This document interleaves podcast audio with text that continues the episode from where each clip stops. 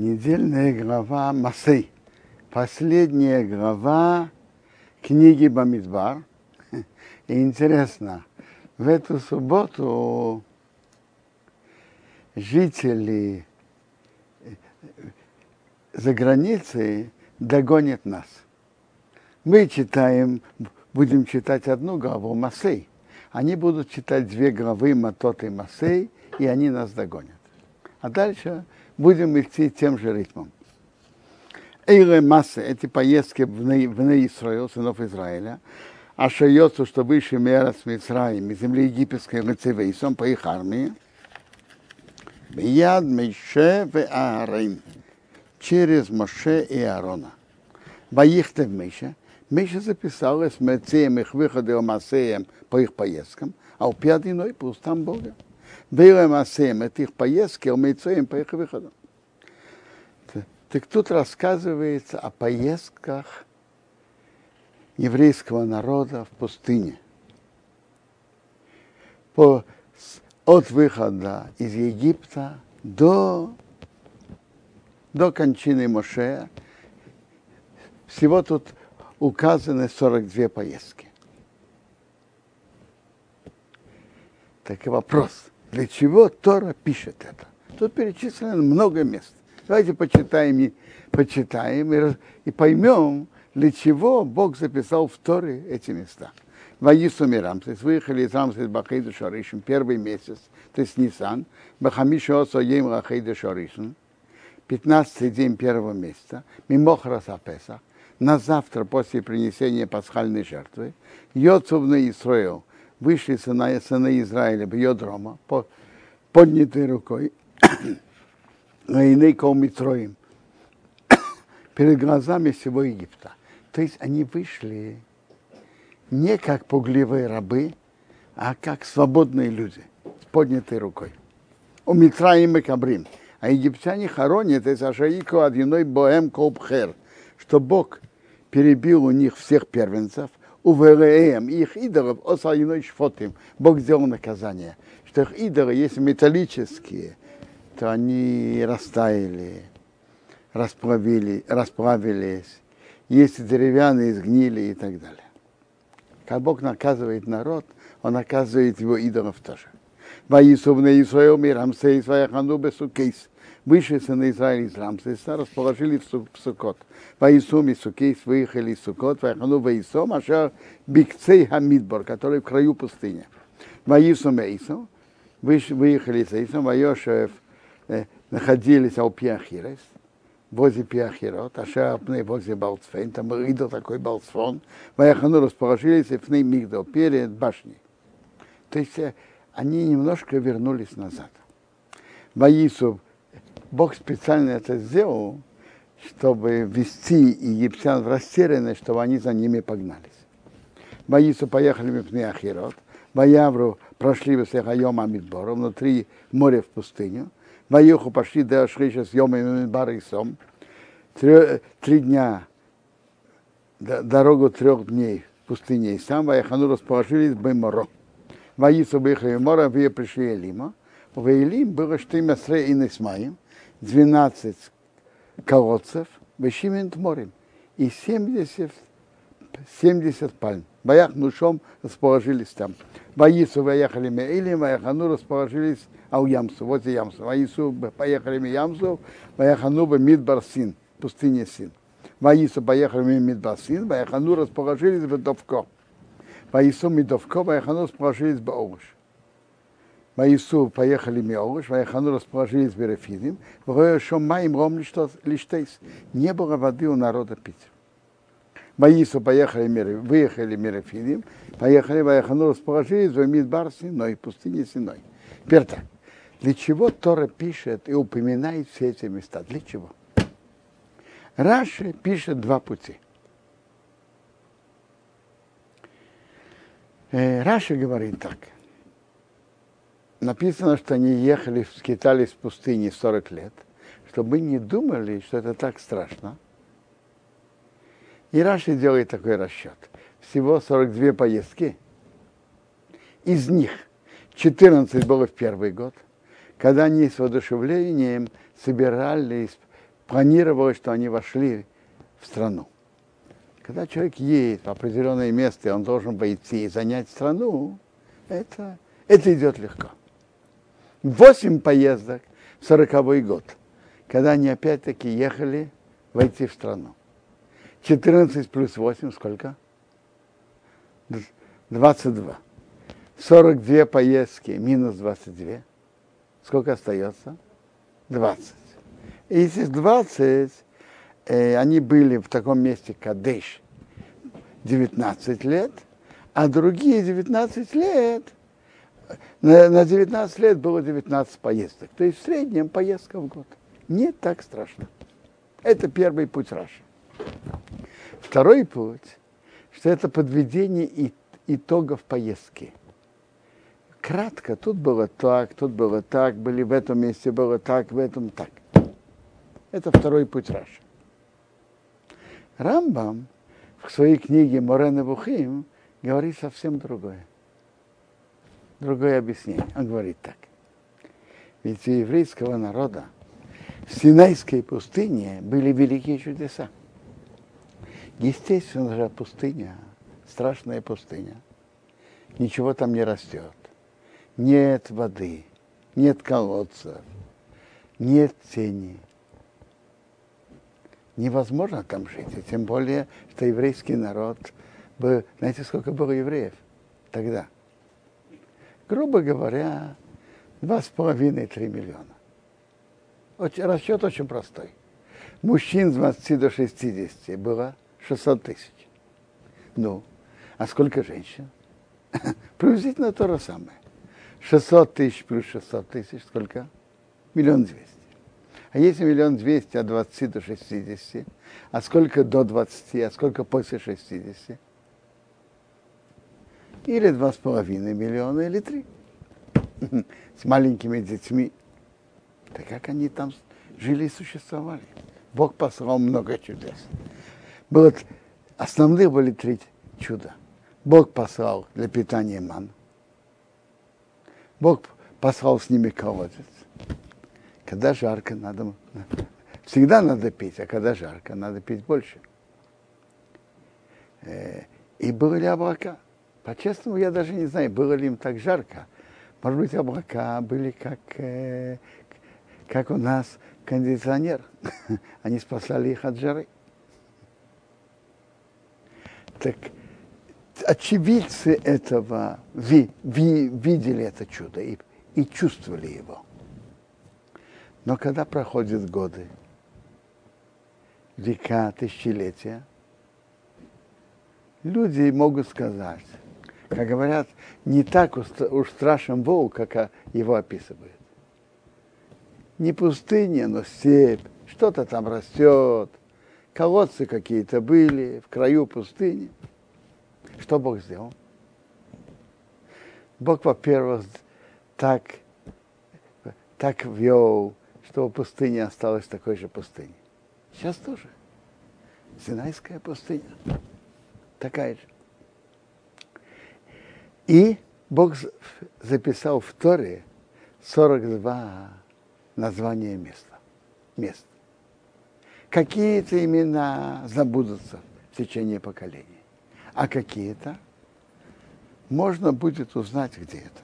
И тогда можно понять и почувствовать, какие большие чудеса были там.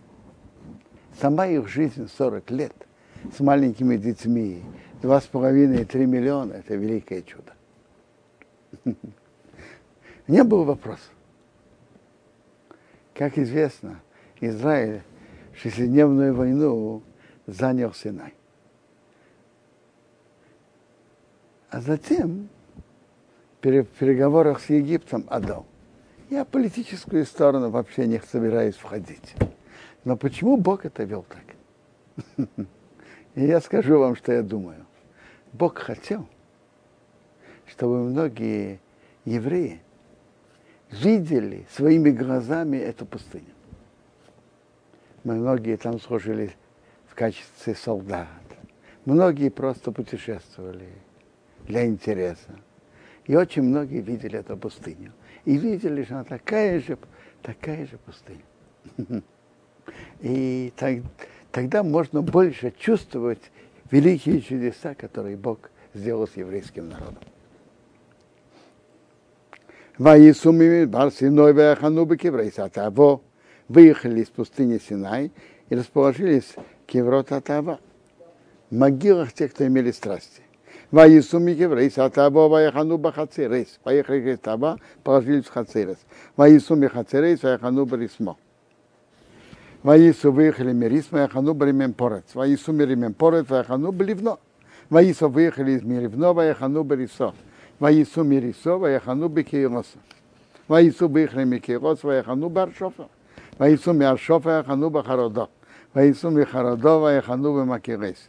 Ваису Мимакерес, Ваяхану Бесохас. Ваису Бихре Митохас, Ваяхану Бесорах. Ваису Миторов, Ваяхану Бемиско. Ваису Мимиско, Ваяхану расположились Бахашмино.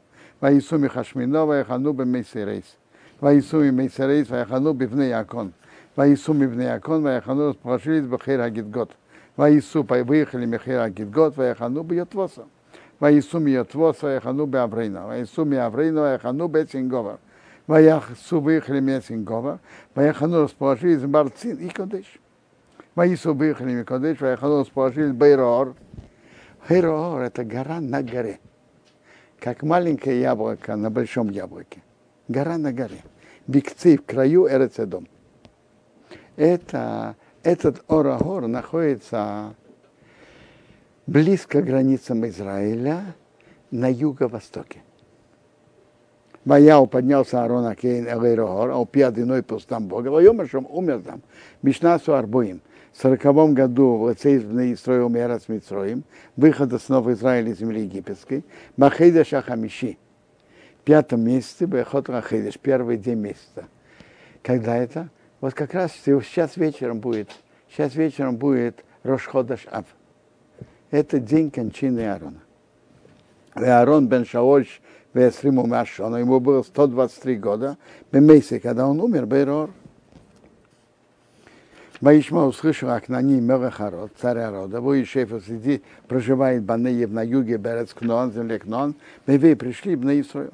Ваису поехали Мерор, Ваихану Бецалмейну. Ваису поехали Мицалмейна, Ваяхану Бефунейн. Ваису Мипунейн, Ваяхану Беевейс. Ваису выехали Мейвейс, Ваяхану Бееho Аборим. Разрушенном месте Аборим, Бегву Мея, в границе Меава. Ваису Меим, Ваяхану расположились в Дивенгот.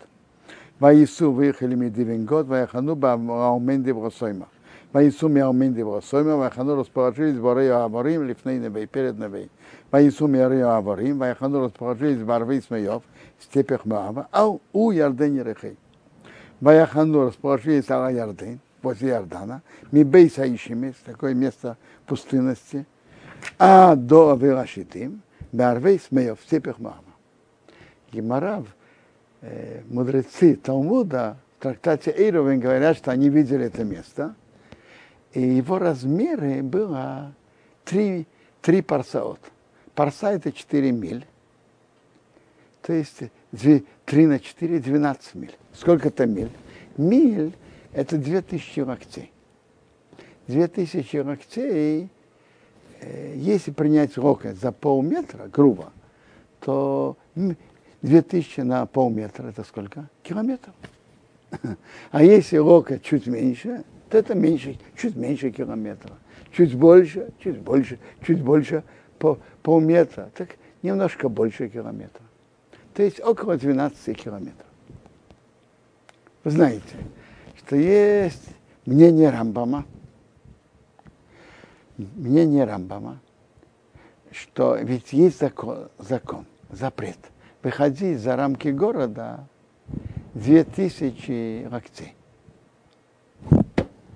Это запрет. Это запрет постановления мудрецов.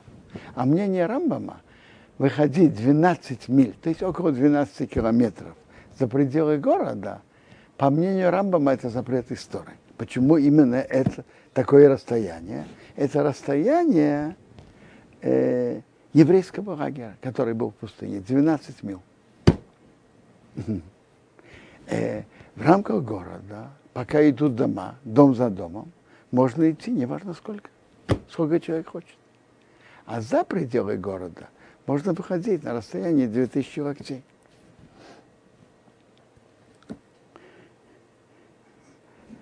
Вайдабе, мы закончили эти 42 поездки. Бога были расчеты, где чтобы евреи были, сколько времени, как. Были в этом духовные планы Бога. Говорил Бог Моше в степях Маава, а у Ярдне Ереха, возле Ярдана, который напротив Ереха, имя говоря. Дабер говори об Нейсоем, Мартелем, скажи им, Киатема время Саярдне Гарец Кноан. Вы переходите Иордан к земле Кноан. Вы гираштем. Вы должны прогнать из Колешевора все жители страны Мепнехам от вас. Вы бантом уничтожьте эскомаски есть, всех вылитые идолы, столца умейма масехисом, вылитые идолы, табиды уничтожьте, вескоба мейсом, высокие высоты их, где построили э, места для служения идолам, Ташмида уничтожайте. Приводится так, что Иешуа послал бумаги жителям Ханана три предложения. Первое. Кто хочет уходить? Пожалуйста. Кто хочет остаться и перестать служить идолам и соблюдать семь заповедей, которые Бог дал всему человечеству, пожалуйста. А если остаться с идолами, тогда война на уничтожение. Вы Аштемесорес, прогоните жителей страны, вы Шафтемо, поселитесь в ней, Килохем, потому что вам, но Сатия Сорес, я дал землю, Лорошеса, если наследовать ее. То есть условия, что мы могли там нормально жить, что должны про, прогнать отсюда идолопоклонников. А иначе, если останутся идолопоклонники, вы постепенно можете и станете от них учиться. И это духовно опасно. И это, в конце концов, привело к изгнанию евреев. Что они оставили идолопоклонников, стали принимать их обычаи, их идолы. Вы изнахалтем эсорец, дайте в наследство землю Багиров по жребию, по вашим семьям. Гора, кого больше, торбуя снахаоса, дайте больше его наследства. Парамат меньше, тамит уменьшится снахаоса. Его наследство уменьшится. А шаейцер еще магеру, где выйдет жребий, Рее будет его. Раматы савейсехам теснахову. По коленам отцов делитесь. То есть колено, в котором было больше людей, больше мужчин, получали более ценный кусок земли. Меньше получали меньше. Земля была поделена не по площади, а по ценности. Небольшой кусок ценной земли был равен более крупному куску менее ценной, ценной земли. Мы им еще. А если вы не прогоните Асьешви Орет, жителей страны Мипнейхам от вас, вы и будет этой сирумем, чтобы оставить от них ресиким бейнехам, как овушки в ваших глазах, вы лицнинем, и как колючки бецидехем в ваших боках. В цорару эсхем, они будут вас давить, а лорец на земле, а шеатем ешвимбо, что вы там проживаете. Они будут вас давить. Во и будет, кашады миссии, как я себе думал, Расей Слохем сделать им, Эсэлохем я сделаю вам. То есть, если вы оставите жителей страны, то это опасно. И, и они будут делать вам, э, будут э, для вас как колючки. Будут вам мешать. Жители страны, как из, когда они вошли под руководством Иешуа, то они, как из, написано, оставили их. И это было причиной. Во-первых, они э, нападали, и воевали, создавали трудности. И кроме того, это была духовная опасность для еврейского народа. И многие евреи переняли идолы, и в конце концов это было причиной первого изгнания. А теперь идет глава границ земли Израиля. Как, каких границ? который Бог обещал еврейскому народу в Торе. границы земли Израиля. Тут граница западного, западной части земли Израиля. Вайдабер Адиной Мишел, и Мергио Бог Моше говоря. Цав укажи в Исраил, Ламар твоим скажи им, киатем боим орец Кноан, что вы приходите в землю Кноан. Здесь орец это земля, а что ты пилохем бенахо, который пойдет вам наследство. Эрец Кнаан, земля Хнан, Лигбо Исео по ее границам. Так интересно, он начинает с юга востока границу. Воехем пас Негев, будет у вас край юг, южный, Мимидбар Цина, пустыня Цина, у еды Эдем, возле дома. Воехем Гвул Негев, будет у вас южная граница, Михце Йома Мелах, от конца э, Мертвого моря к на восток. В Торе это Мертвое море называется Соленое море. Так крайняя граница юга будет от края Йома Мелех, э, Мертвого моря, к на восток. Веносабра Хамагву повернется вас граница Минегев, южнее Рамария Крабим, чем Мария Крабим, то есть а Мария Крабим внутри границы. В Обарцино пройдет Цин, в Оютейцейсо будет выход Минегев с юга в Кодыш Барнея, то есть Кодыш Барнея тоже входит в границы. Израиля, в Йоца выходит Хацарадор, Вава проходит Ацмейно. А вот тут, э, на западе, в Беонасаб Агву, повернется граница Миацмон, Нахо Митроем, египетскую реку, рек, на Егип, египетскую реку, и Цейса, будет выход Хайома к морю, то есть Средиземному морю. А что такое Нахо Митраем, египетская река? По мнению Рафсати Гаона, египетская река – это Эляриш. Знаете, где Эляриш?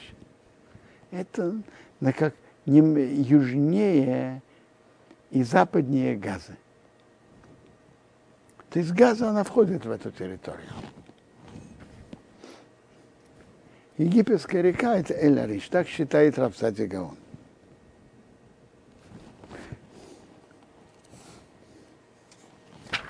Э.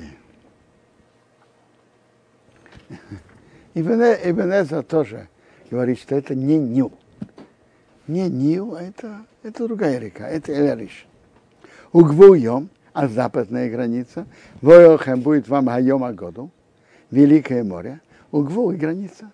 Зеохем Гвуем, это будет у вас западная граница. То есть западная граница – это Средиземное море. Но интересно, в Талмуде приводится, что берут э, северную, северный край границы у Средиземного моря и южный край границы возле Эль-Ариша и проводят по ней линию. И часть моря, которая входит в эту линию, это тоже часть земли Израиля. Э, острова туда не входят.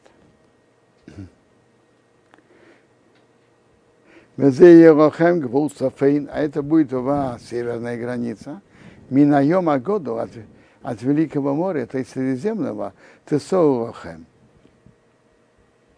Направьтесь, Эйрогорг, горе на горе. Мы уже говорили, что гора на горе это как маленькая гора на большой. Но это друг, другое место. Там мы говорим, это вне земли Израиля, близко границам Израиля, э, гора Ар, гора на горе, это место захоронения Аарона. Это, это на юго-востоке Израиля. А это на северо-западе Израиля, и это находится у, у Средиземного моря. Говорят, что это где-то по одному из мнений в районе Бейрута.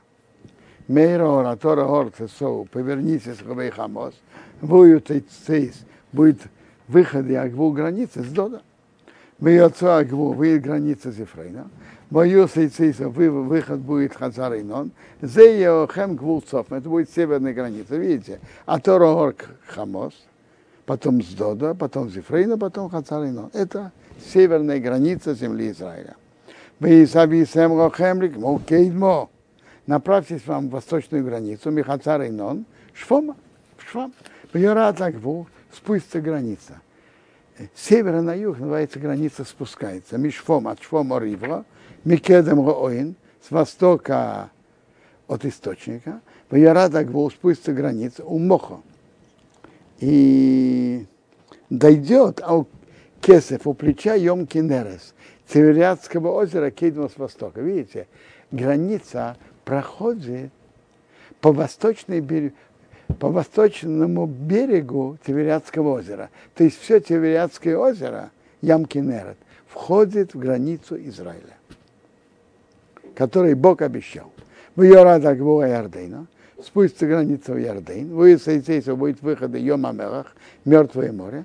Заисти Йолахем Орец, это, это будет вам э, земля, Лигво и Сео, по ее границам, Софи вокруг.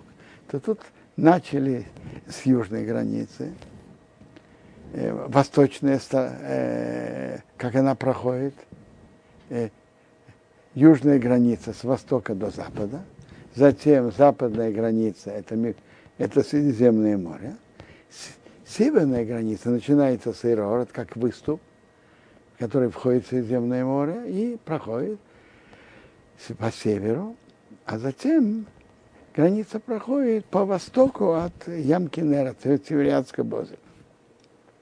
Майтам еще указал Моше на Исраил, снова Израиль, Рейма говоря, Зисор, это земля, что ты снаху Исо, будете наследовать Багиру по жребию, а ше цива одиной, что Бог велел вас издать, Васиша Саматес, девяти коленам, Вахати Амате, и половину колена, девять с половиной.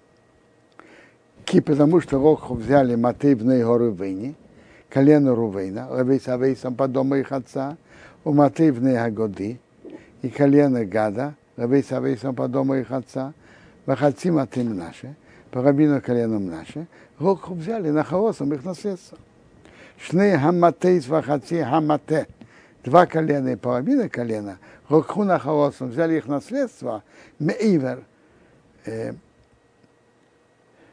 с другой стороны, Ярный Рейх, Ярный Рейх, и Кидма Мизрох, он на востоке.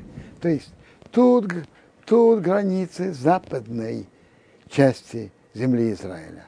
А там два с половиной колена взяли восточный, восточный бок Иордана. Землю, землю по восточному берегу, берегу Иордана. Ну, есть книги, которые анализируют, э, где точно эти места не так просто и однозначно это знать. Насчет северной границы я ему сказал, что это где-то возле Берута. Есть мнение, что это более северное.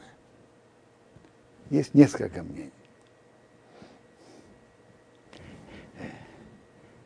Есть даже и мнение, что египетская река это Нил.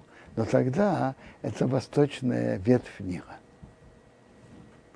но больше склоняется к тому, что это Элериш.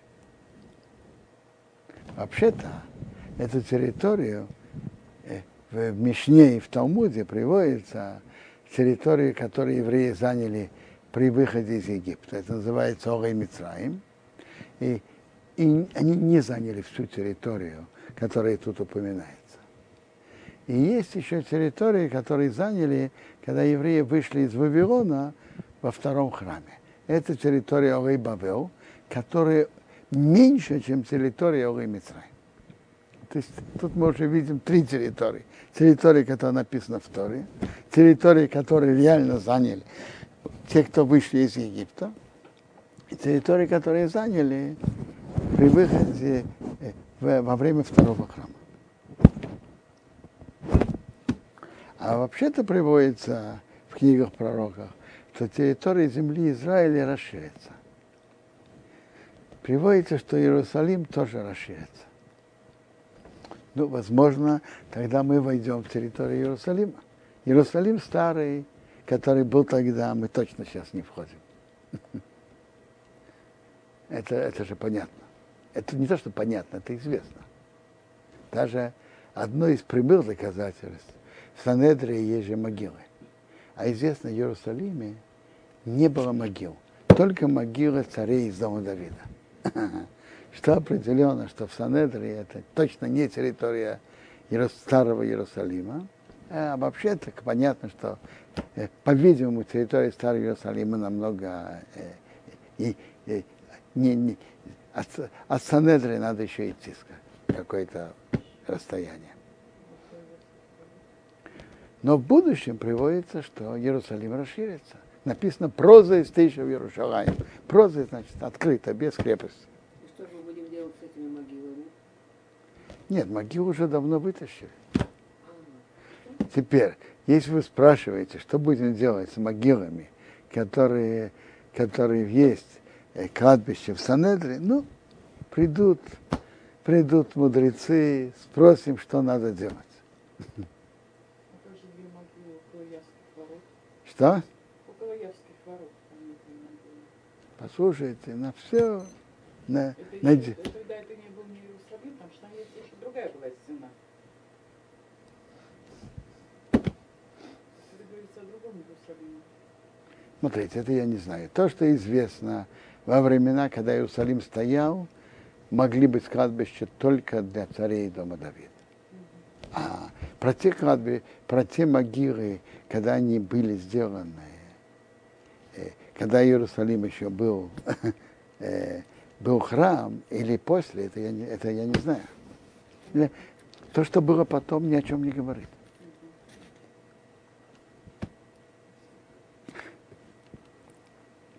Дальше идет интересное указание про людей, которые будут участвовать, руководить разделением земли Израиля. Так, во-первых, это, прочитаем, «Аноем еще, Меговок еще говоря, Эйла Шмей Саношим, это имена людей, Ашен Халуа, Хемесорец, будет делить для вас землю. Это Лоза Кейн, еще Бину. Еще Бину, он как руководитель народа. И духовный руководитель, и как царь, который, который перенял Моше. А его Заракей, первосвященник. И не только, что он, пере, он первосвященник. Вы знаете, что был Урим Ветумим, которые имели, имели Руаха Кода, Святой Дух. Так э, делали это с, с Коин Году, одевал 8, одевал 8 одежд. И сказали так, если это будет такое-то колено, скажем, Звулун, то ему выйдет такая-то территория.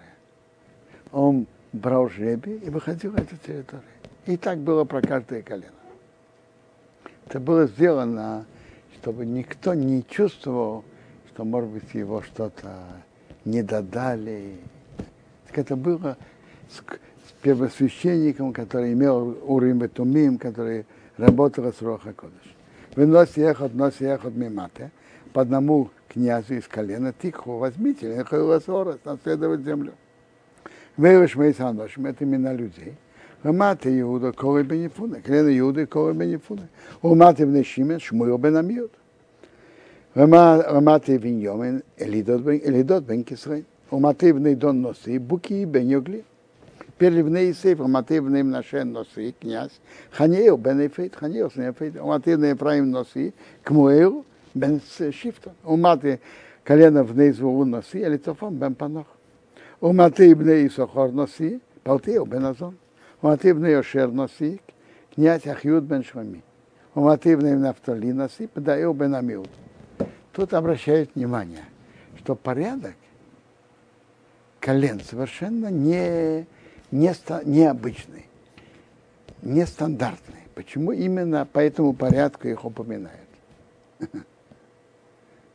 Так, так вы знаете, что я видел ответ. А какой для чего они тут представители колен? Для чего? Чтобы делить землю Израиля, правильно? Так как раз подележу, чтобы делить территорию, так это понятно, почему такой порядок. Территория Израиля считается, естественно, как две части. Есть южная часть Израиля, есть северная. Так начинает с южной. Это Иуда, Шимен, Беньомин – и Дан получил тоже часть. А затем идет северная. Ей, Есеф, Ефраим, Зулон, Исохор, Оша, Нафтали. То есть это идет по, соответственно, двум территориям, которые они делили. И раз они, эти князья, представители, чтобы делить землю Израиля, поэтому они поставлены в таком порядке. Эйла эти ашатива одиной, то Бог велел Анахеу дать наследство Эбне Исроил, Берес Кноан, земли, землю Кноан.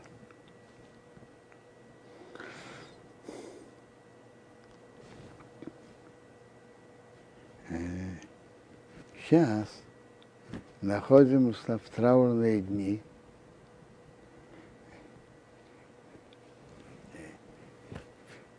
Мы три недели уже начались. Уже больше, чем полторы недели назад. Три траурные недели. А сейчас вечером начинается, будет Рашходыш Ав, и начинается 9 траурных дней. Вы знаете, что есть траур по разрушению храма идет, как сказать, по э, нарастает. Значит, прежде всего три недели. Три траурные недели от того, как враги вторгнулись в город 17-го Тамуза, прорвали крепостную стену, и идет до Рошходаш, до 9 ава, три недели. Затем с Рошходаш а это 9 траурных дней. Написано в Гимаре, в Шуханарух, что в эти 9 дней э, не занимаются э, постройками радостными, если радостными э, для, для свадьбы, или просто чтобы сделать более просторно. Если что-то э, протекает, что-то испортилось, починить. Делаю. Но чтобы строить что-то для простора, просто для расширения, в эти 9 дней не делаю.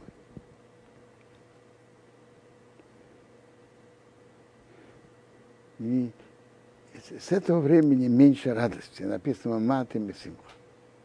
Ну, не ставить свадьбу уже не ставят с 17-го Тамуза. в эти 9 дней написано несколько обычаев. Ну, один из обычаев, что мы не едим мясо и не пьем вина в эти 9 дней. Кроме, кроме мецвы. Ну, во-первых, э, в шаббат. В шаббат мы едим мясо и пьем вино, как обычно, без никаких ограничений. Теперь, если есть трапеза, связанная с мецвой, заповедью, то делают, и, делают ее с мясом, с вином. Например, у кого-то бритмира, обрезание. Или у кого-то выкуп первенца. Или кто-то закончил трактат Талмуда. Делает сию, и можно делать и с мясом, и вином.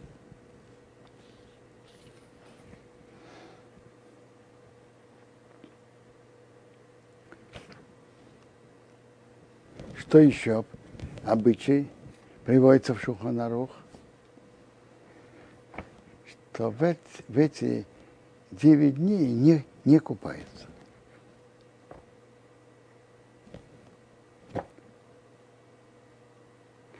Но интересно, Поским пишут так, что завтра, но перед шаббатом, можно купаться как нормально, э, с горячей водой, с мылом, шампунью, нормально. Почему? Потому что это и Рошходыш, начало месяца, и это перед шаббатом, для почета шаббата. Поэтому в эту пятницу все купаются как обычно. А следующая суббота уже э, ограничена. Что такое ограничено? Мишна Брура приводит так, что моют голову с горячей водой. Каждый, тот, кто это делает каждую пятницу для, для субботы. И то же самое лицо, руки и ноги горячей водой, тот, кто делает каждую, каждую пятницу. Кто окунается в микву каждую пятницу, окунается окунается не только в эту пятницу, следующую тоже. А кто иногда да, иногда нет, так пусть не окунается. Горячей водой с мылом имеется в виду или без? Что? Горячей водой с мылом или нет? Э, Мишна Бруре написано без мыла. И, э, есть, есть одно мнение с мылом. Мишна Бруре написано без.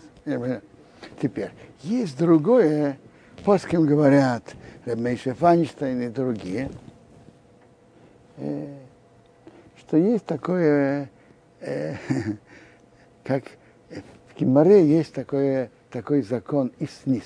Значит, что такое исниз? Человек изнеженный, чувствительный. То если человек действительно очень вспотел, особенно если кто работает тяжело физически, то если человек так чувствует, это не для удовольствия, а просто так, так это уже по, по, по положению и по, не, э, по ощущению э, э, принять душ. Это каждый человек, как он, сколько он чувствительный. Мы, мы, слава Богу, живем в Иерусалиме. Ну, сейчас жарковато. Но все-таки нам про... легче, чем в районе Бнейбрака тель Там влажная жара. У нас сухая жара.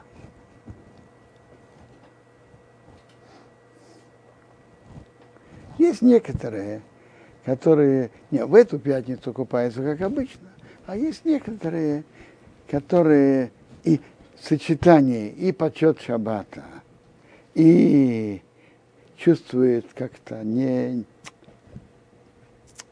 не, нехорошо, э, так некоторые принимают просто душ не горячий. Э, через пятницу. Как сочетание и сниз чувствительный человек, и то, что это почет шаббата.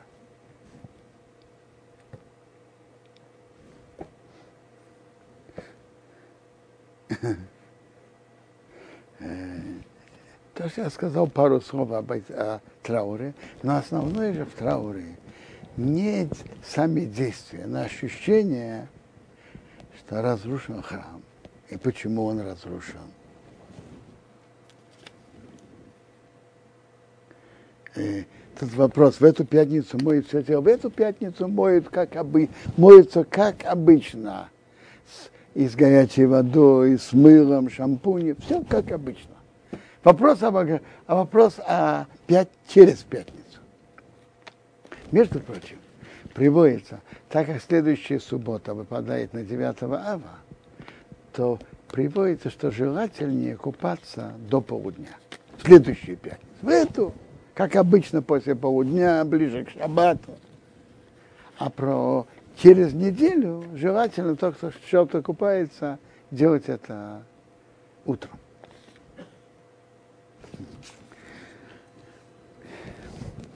Ну, в этом году 9 ава выпадает на, на субботу. Правильно? А пост переносится на воскресенье. То есть мы с субботы выходим на 9 ава. Так известный вопрос. Как делают Авдаму? Значит так. Когда мы делаем Авдаму, надо же ее выпить. А выпить раз э, вошло 9 ава, пить нельзя. Так то, что написано, что ждут до завтра, и когда выходит пост, то делают авдову и выпивают. И, и этим э, выходит из поста. Теперь вопрос другой. Мы же делаем еще два богословления, которые мы делаем только на исходе, вечером на исходе субботы. Знаете, какие? На пахучий состав – Боримен и Псамим, и на огонь Бориме Реаиш, который сделал в виде огня. Это делает только на исходе субботы. В воскресенье это уже не делает. Авдалу делает только при Агофе и Баруха Мавдил разделяет. А э, браху на псамим не делает воскресенье. Так что делает с этим? Значит, по, написано в Шухонорах так. На псамим вообще в этом году не будет, не говорят это браху и не нюхают. Знаете почему? 9 ава иметь, э, искать э, что-то прият, с приятным запахом не подходит 9 ава. Так мы вообще не нюхаем и не говорим браху.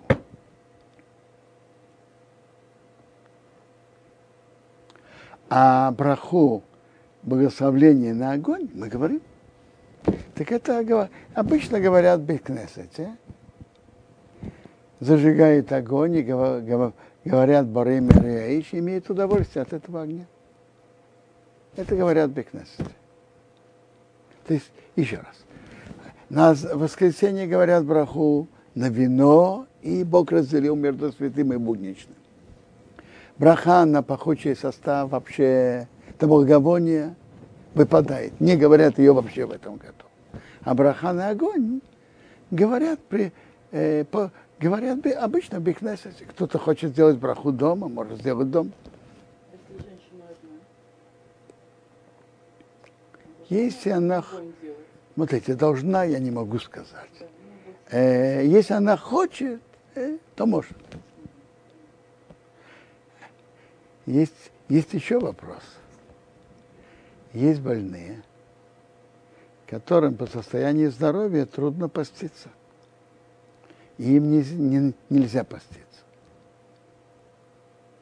Так перед тем, как они хотят есть и пить, им надо сделать авдову. Между прочим, если кому-то достаточно пить воду, то вообще-то человек может не делать авдову, пить воду и ждать, скажем, авдову, который муж делает при выходе поста.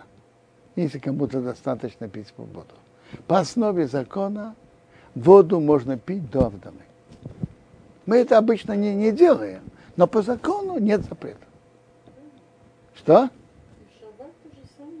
Смотрите, мы, по закону нет запрета. Обычно мы это не делаем. Я вам скажу, это знаете, когда это актуально.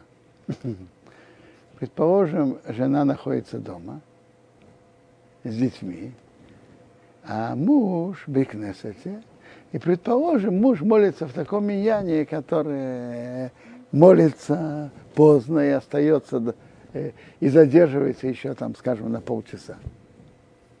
Если же не трудно продолжать пост, она может сказать Барух Амавдил бен Кодыш Хахоу, благословлен, кто отделил святое э, от будничного, и пить воду, сколько она хочет. Но тогда надо говорить Барух Амавдил бен Кодыш Хахоу. Почему? Потому что в Янкипур в святость дня входит также запрет есть и пить. Да. А после 9 ава надо сказать Бог, благословен, кто отделил святой от будничного для работы. Чтобы пить не надо говорить. Йом Кипр надо. Я, я говорю сейчас про следующий, выход из следующего шаббата. Я говорю не про этот шаббат, про выход из следующего шаббата. Теперь. Э, в шаббат мы не э, э, в шаббат мы можем спокойно идти в кожаной обуви. Можем идти в тапочках, что человеку удобно. Теперь, но когда выходит шаббат и входит 9 ава, то нельзя ходить в кожаной обуви. Люди обычно меняют дома обувь, или кто-то кто ходит и в шаббат в тапочках. Так, и потом идут Бекнест. А, я забыл сказать, следующий шаббат, который 9 мава, не в этот. Э, хотя это и прямо перед 9 мава, и даже это выпадает в принципе 9 ава, то э,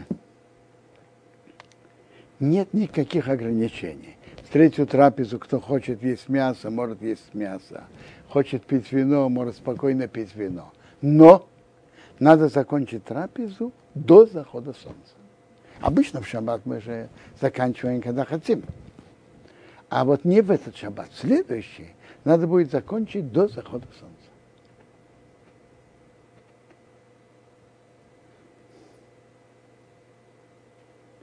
Между прочим, в этом году, когда раз пост перенесенный,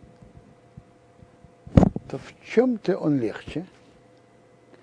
И если есть беременные женщины, которым трудно поститься, или кормящие, так в этом году обычно так, беременные и кормящие, все другие посты по закону не обязаны. Кто-то хочет, может поститься, но не обязан. Все другие посты. Они обязаны поститься Йом-Кипур и обязаны поститься 9 ава. В этом году, когда 9 ава перенесенный, они тоже должны поститься. Но если женщины беременные, которым это трудно, или кормящие, которым это трудно, то в этом году они могут облегчить и не поститься.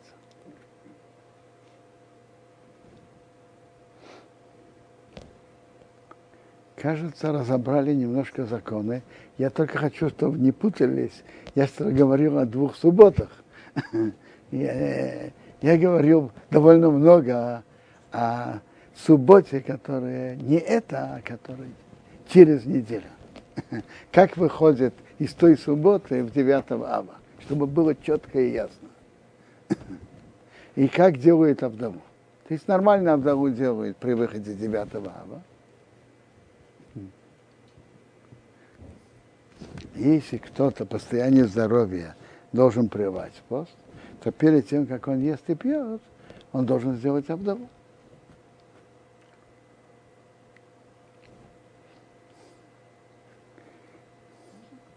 Да. А после, вот у нас пост перенесен. Обычно после 9 ава, там еще 10 ава, первой половины дня, А, то- запреты. А вот в этой в этой- Смотрите, в этот раз, почему есть запреты после 9 ава на часть 10 ава? Мы же ашкнадские евреи. У ашкнадских евреев ограничения до полудня 10 ава. Почему? А вы знаете почему?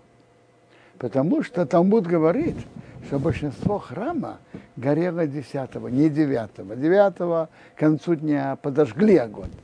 А горело, большинство храма горело 10 Поэтому мы ведем часть траур 10 В этом году, так поэтому мы ведем определенный траур, не есть мясо, не пить вино, до полудня 10 и, и, и- то же самое насчет стирки, э, купания. Теперь, в этом году, когда 9 ава перенесен на 10, то 10 ава тоже уже ушло. 10 ава тоже ушло. Поэтому нет всех этих ограничений. Можно сразу же после выхода поста купаться, можно стирать.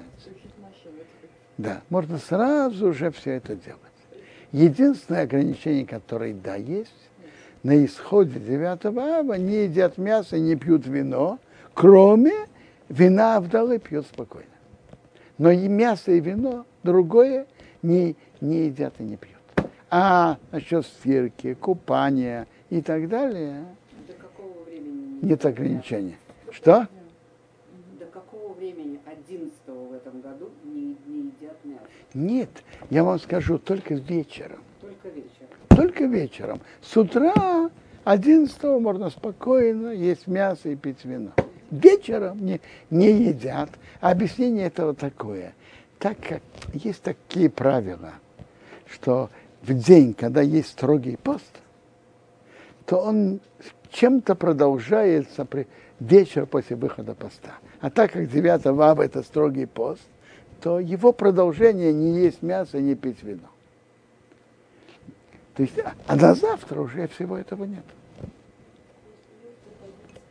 Что? Да, в чем вопрос?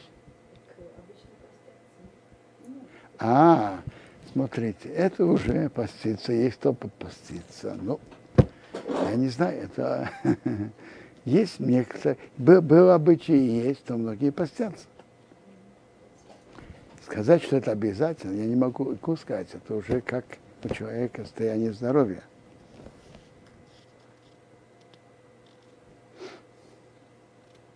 Обычно два поста подряд у нас э, не принято. Обычно, обычно два дня подряд для многих, я думаю, это тяжело. Это уже как человек чувствует. Если у вас это, как сказать, обычай, который вы уже делали несколько раз, может быть, стоит снять, если вы чувствуете, что это трудное. Интересно. Интересно. Э, У меня был вопрос, поститься в день Йорцайда папы и мамы или нет. Но папа и мама так позаботились, что, за, что сняли с меня этот вопрос. Э, Йорцайд мамы – это второго Сивана. День, когда не говорят и не говорят, не, не говорят Таханун. И приводится, что в день, когда не говорят Таханун, не постятся в день Йорцайда. А Йорцайд папы за отца 8 ава, это день перед 9 ава, тоже не, не практично поститься. Впрочем, 8 ава, то есть через неделю как раз будет Йорцайд папы с отцом. Да. Уже 15 лет. М? Интересно, что папа за отца ушел точно в полдень э, на, перед девятым, точно в полдень, без четверти часа. Мне позвонили в 4 часа. Я вам скажу, почему, почему я это говорю. Мы все дети стояли возле папы в больнице. Это было в Тыпорнем раз. Даже позвали меня. И люди из, из боль- больницы не мешали и даже помогали в этом. И мы все стояли и стояли у инструментов. Поэтому мы можем сказать, что это было без четверти час. Э, прошу прощения, без четверти час точно полдень. Мне позвонили часа 4. Я даже знаю на работу.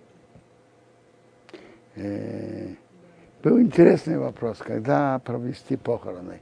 Хевра Кадиша нам предложил или, или в тот же день, или вечером. После долгих, долгих колебаний было принято решение вечером. Потому что для уважения, чтобы люди знали, могли приехать. И я думаю, что это было верное решение. Чтобы люди могли приехать с других мест и так далее. Но получилось интересно, что получилось все, все, кто пришли на похороны, были тоже в трауре, были без, без обуви.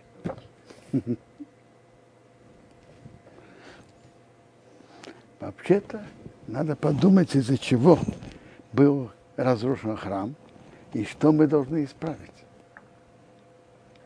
Это же центральное.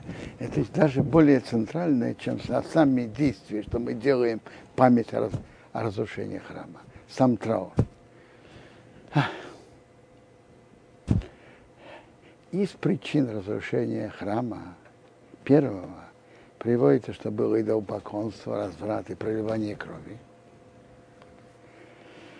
Интересно, что исправление греха идолопоклонства, знаете что? Талмуд говорит, что исправление греха идолопоклонства – это соблюдение шаббата по всем правилам. Кимара говорит так, что если кто-то когда-то служил идолам, а сейчас он соблюдает шаббат по всем законам, э, изучает законы субботы и соблюдает их, то это является искуплением до греха идолопоклонства. Соблюдение шаббата, изучение законов шаббата, знать, соблюдать, это очень важно.